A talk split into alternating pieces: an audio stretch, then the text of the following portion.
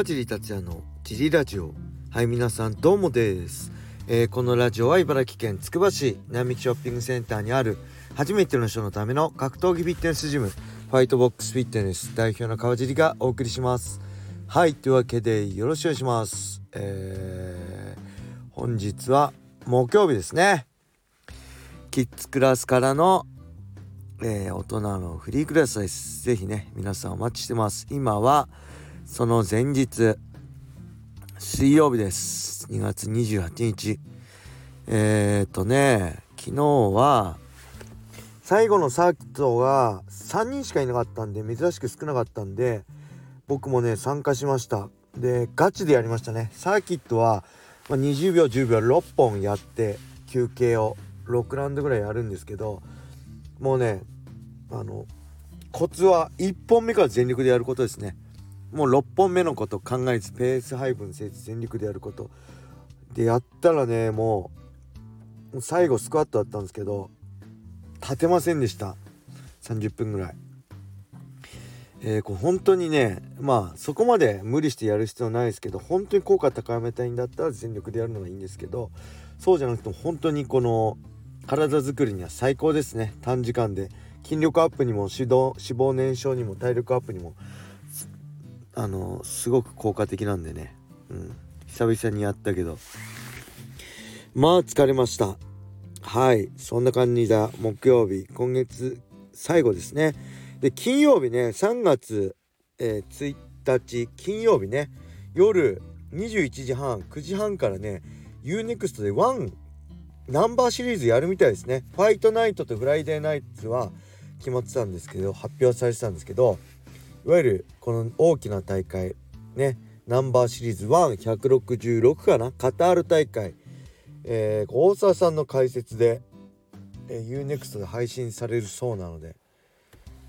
えー、ぜひ皆さん日本からこの前のね165に出た山北選手が連続参戦ですね。はい。そして MMA の、えー、3大タイトルマッチもありますね。ストロー級、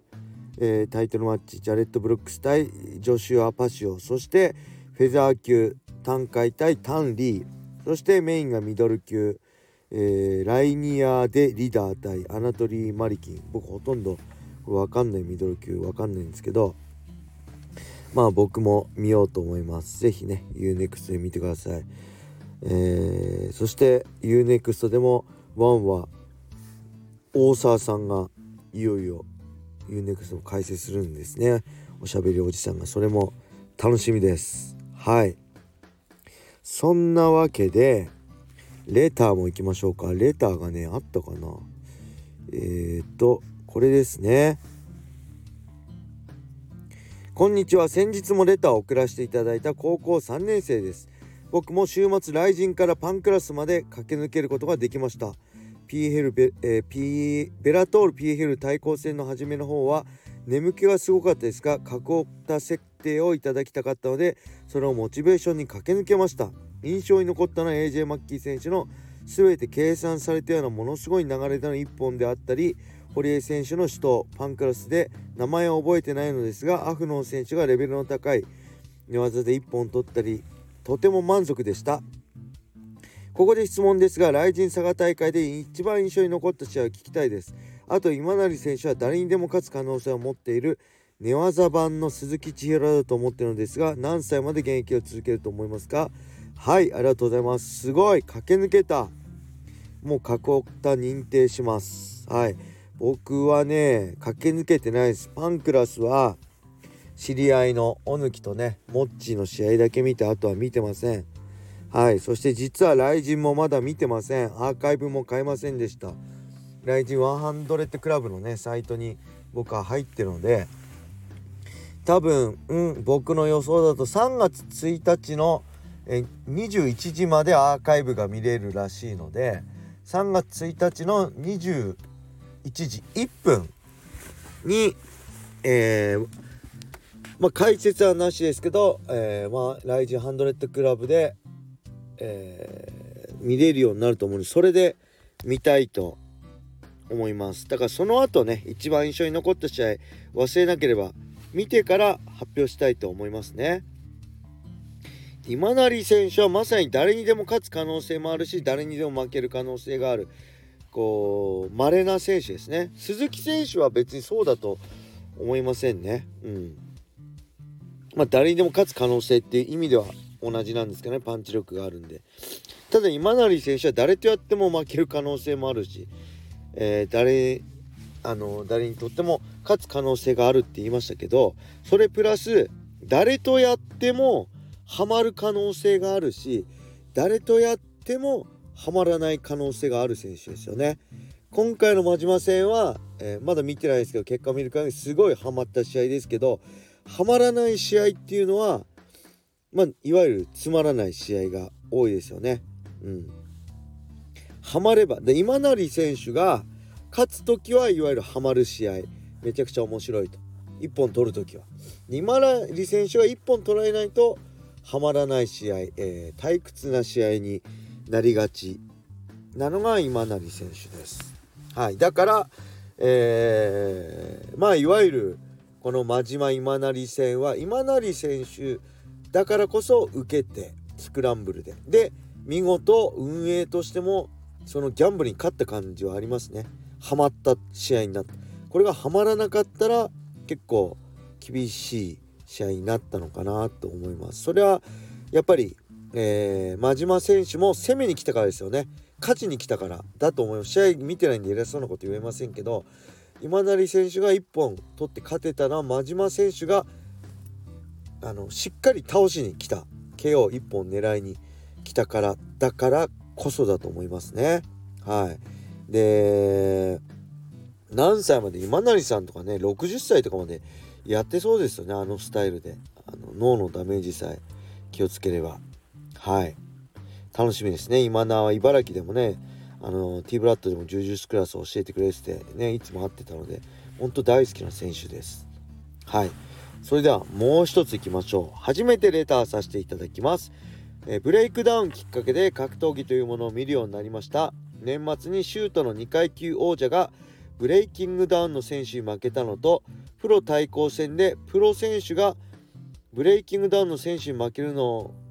目の当たりにしてショックを受けてます。格闘技は何があるかわからないと言いますが1分のブレイキングダウンルールならブレイキングダウン選手でも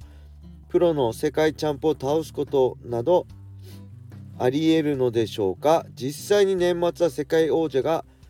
えー、ブレイキングダウン選手に負けてしまいました。はいありがとうございます。この、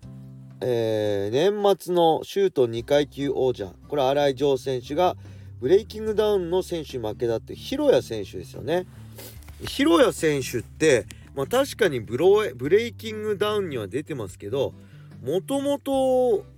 ディープの選手ですよね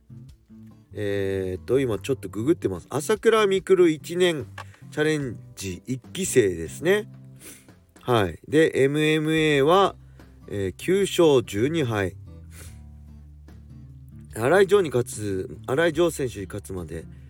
えー、3連敗中でしたね。MMA デビューは2017年なんで、プロデビューは。えー、ブレイキングダウン。あ、ブレイキングダウン。デビューしたの2022年なんで、もうこれブレイキングダウン選手っていうかブレイキングダウンに出てる MMA ファイターが新井城選手に勝ったってことですよね。はい。でプロ対抗戦でプロ選手がブレイキングダウンの選手に負けたのっていうのがこれね誰のこと言ってるか分かんないです。僕ブレイキングダウン見てないんであの自分の仕事の範囲内でしか見てないんで誰だかわかんないんで何とも言えないんですけどプロ対抗戦でプロ選手がブレイキングダウンの選手に負けるっていうことは多分お互いその MMA かキックか分かんないですけどそのプロ選手であるんでプロ選手同士がブレイキングダウンルールで戦ってどっちかのプロが負けたってことですよね。まあそれはえー、まあお互いプロですから強いですよね。でえー、1分のブレイキングダウンにブレイキングダウンでもプロの世界チャンピオンが倒すことはあるのでしょうかえっ、ー、とねまあプロ同士であれば、えー、向き不向きがあるんで例えば MMA ファイターだったらグラップラーがブレイキングダウンのルールでプロのキックボクサーにやればそれは、えー、まあ厳しい試合に勝てるかって言ったら厳しいですよね。だから、えー、プロ選手でも同じ MMA ファイターでも、まあ、キックボクサーでも、まあ、ボクサーでもブレイキングダウンルールに合ってる選手と合ってない選手はいるでしょうね。その差まあもともとの底力例えばプロのね、えー、チャンピオンクラスとプロデビュー戦のクラスじゃあ、ま、そもそも実力差があるんで同じような実力差でもルールに合う合わないは、まあ、確実にあると思いますそこら辺も知ってブレイキングダウンに挑戦してたりしてなかったりするっていうのはねあると思いますねあのプロでもスロースターターとかもありますからね。うん、でブレイキングダウンにははブレイキングダウンなりのルールがあるんでそこに勝ちたいなら合わせるべきでしょうね。えー、MMA でもありますからね初期のライジンは10分5分なんで、えー、ライジンで勝ちたいんだったら10分戦えるスタイル。ね、えー、5分3ラウンドとは全く別の戦い方があるんでその辺合わせないとなかなか勝てないですよね。でそれが柏木チャーリー柏木さんが言うにはそれが苦手だったのが、えー、ねこの前あの対抗戦にも出てたワジム・ネムコフですね。ベラトールえ、えー、ライトヘビー級チャンピオンで返上してヘビー級にね上がった。ワジム・ネムコフは10分が苦手だったんで、えー、1ラウンド終了時棄権したりしてたって柏木さんが言ってましたね。その辺の本気でそのルールで勝ちたいならそのルールに合わせたトレーニングだったり戦い方が必要ってことでしょうね。はい。そんな感じで、えー、レターありがとうございました。これでレター全部読んだので、えー、引き続きいじりラジオ聞きたい方はレターをお待ちしております。それでは皆様良い一日を。またね